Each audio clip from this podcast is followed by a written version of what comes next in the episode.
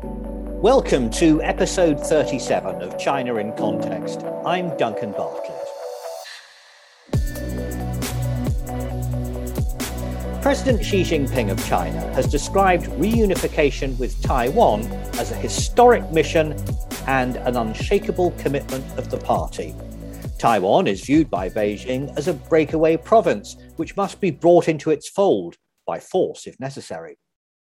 The tense situation is a legacy of the Chinese Civil War that ended in 1949 with nationalist forces fleeing to the island and forming their own government, while the communists took over in Beijing.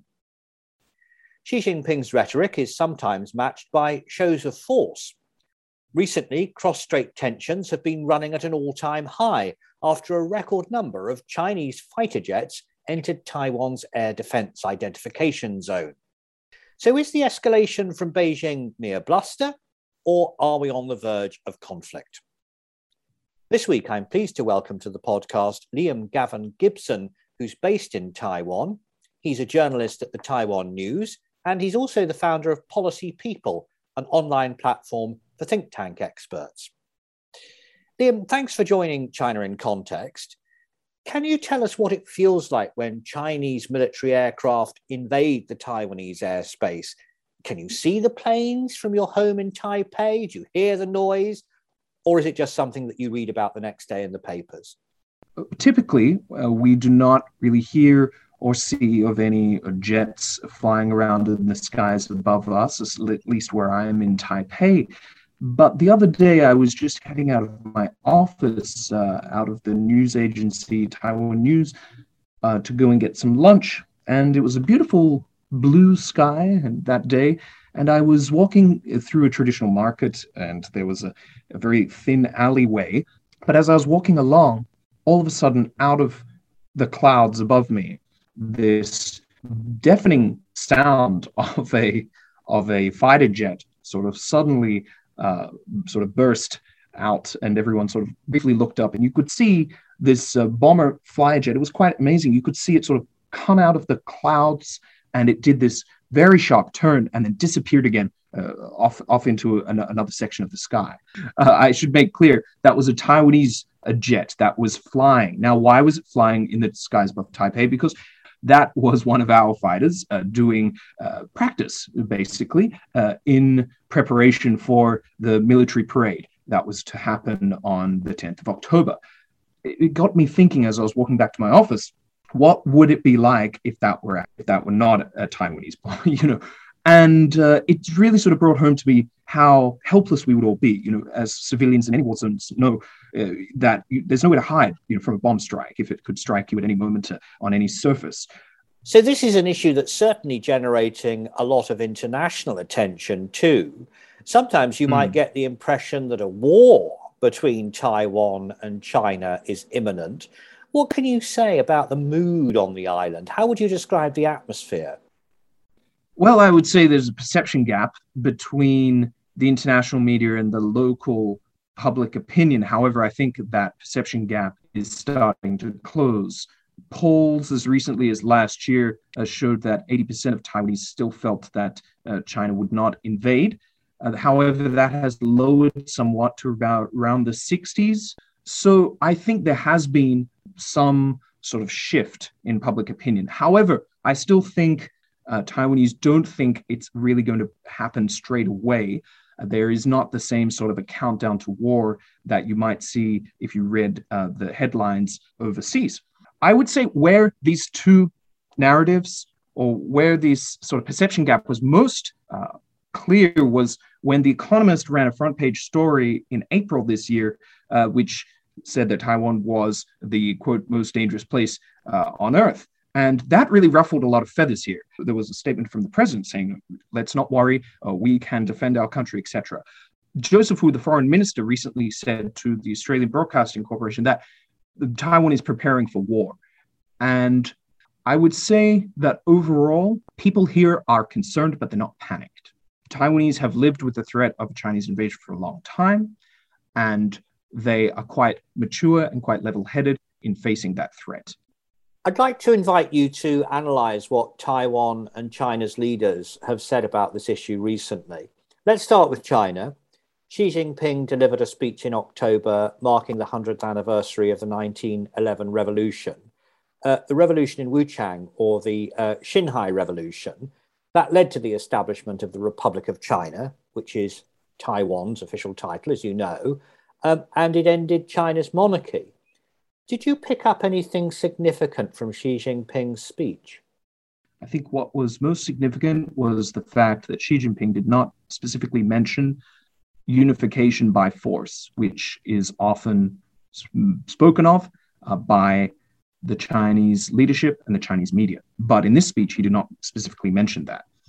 And that signals a slight recalibration on the part of Xi Jinping, slight de escalation in terms of the rhetoric coming from China. I would say that if there were the, some of the most um, heated debate in Taiwan regarding that particular speech actually was from the Kuomintang nationalists uh, who were quite irritated at how the CCP sort of uh, hijacked the legacy of Sun Yat-sen, the founder of the Republic of China, uh, sort of framing Sun Yat-sen as sort of the the lead up act to uh, CCP's liberation of China, as as they call it, uh, in 1949. So I think Tsai Ing-wen's speech the next day on 10 of October was more significant. Okay, well, tell us more about what uh, President Tsai said the next day on this National Day of Taiwan. That's the double 10 day that you were talking about earlier. Two key takeaways, Duncan. First is her emphasis on the four commitments or Siga Jinshi, and those four commitments are that she and her government remain committed to a free and democratic constitutional system, that the a commitment to the Republic of China and the PRC, or the People's Republic of China, not being subordinate to one another.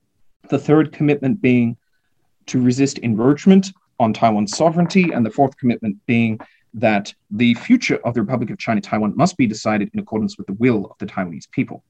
The second commitment that the ROC and the PRC are not subordinate to one another uh, has proved the most controversial.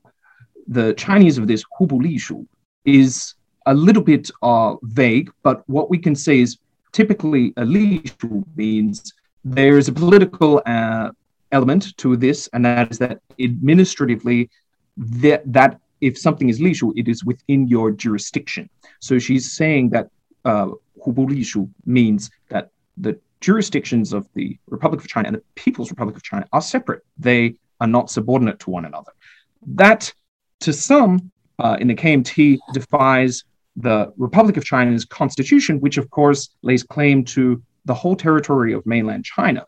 However, a lot of her supporters have said that Tsai Ing-wen is simply uh, laying out the, the, the, ground reality that the ROC, Taiwan, is its own country. It has its own laws its own territory and its own administration. And the same is true of the PRC on mainland China. So this is a very tentative step towards a more clearly stated, more explicit expression of Taiwan being an independent sovereign nation separate from mainland China.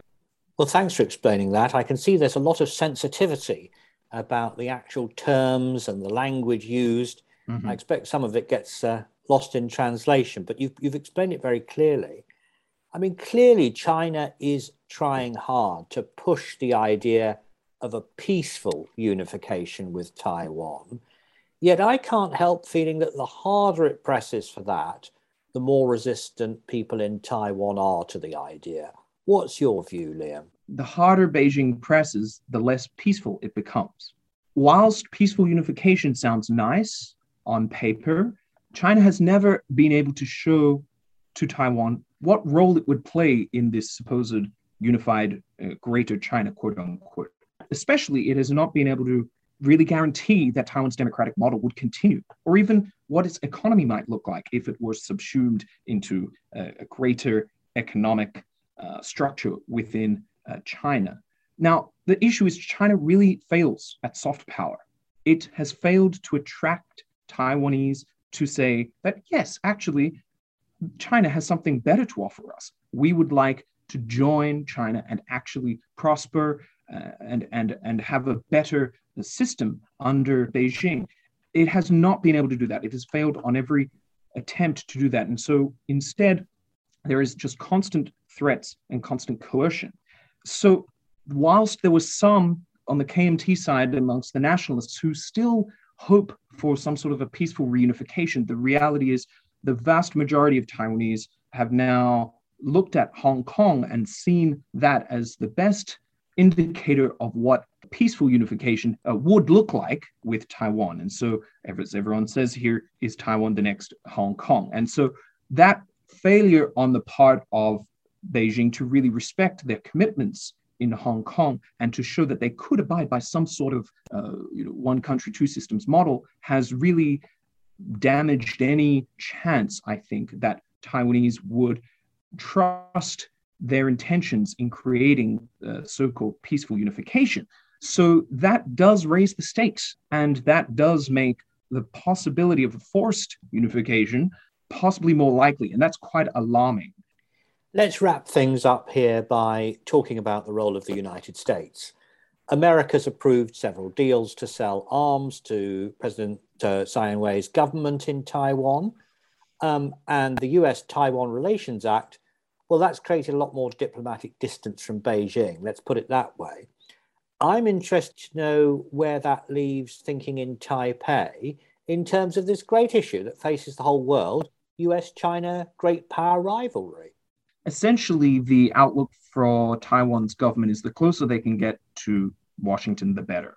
Taiwan is very aware that its best bet uh, you know, to resist Chinese aggression is to shore up a commitment from the US that the US will indeed come to Taiwan's defense if conflict does occur across the Taiwan Strait. And it's doing very well at that.